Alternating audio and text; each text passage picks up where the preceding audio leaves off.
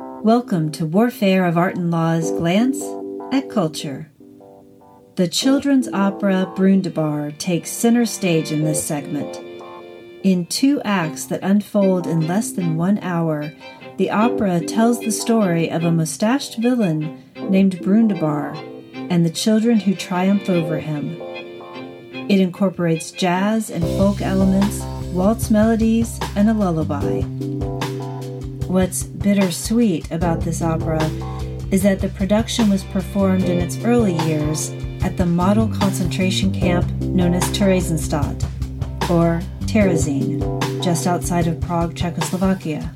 It was a holding camp before prisoners were sent to the Polish death camps. And it was there where many intellectuals and artists were initially sent, including Czech composer Hans Krasa, who wrote the music for Brundibar and Czech composer, pianist, and conductor Raphael Schechter, who directed the first performance of Brundibar. After Schechter and Krasa were deported to Terezin, they, along with others, helped to create a cultural life there with many productions performed, including over 50 performances of Brundibar. Krasa's piano score for this opera had been smuggled into Terezin he then rewrote an orchestral score for the limited instruments available in the camp.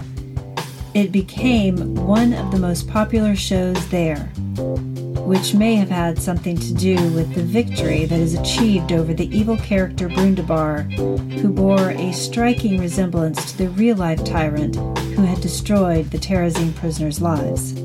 The last of Brundibar's performances in the camp included the infamous 1944 Red Cross visit and the Theresienstadt propaganda film that the National Socialists sent out to the world to show that this city was an ideal place of cafes, parks, theaters, and healthy, happy prisoners. The truth, however, was that most of the children shown performing Brundibar in the film and the adults involved in its production were transported to Auschwitz Birkenau shortly thereafter. It may seem strange to some that prisoners of this camp were allowed or even wanted to practice and perform music during this time when they were severely malnourished, performing slave labor, and battling disease and brutality.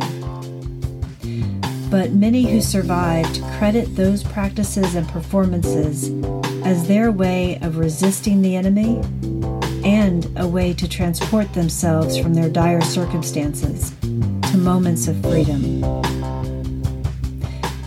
There will be a link in the show notes to a recording of Brundibar for anyone who cares to have a listen. And if you do, I'd very much like to hear your thoughts about it and or your suggestions for a future episode. Messages can be left at 1 929 260 4942. Recordings may be used on a future episode to continue this dialogue. You can also email me at stephanie at warfareofartandlaw.com. I'd be very grateful if you'd also subscribe to and follow this podcast wherever you listen and perhaps leave a review. It helps others to find this podcast. Until next time, this is Stephanie Drotti bringing you Warfare of Art and Law's Glance at Culture.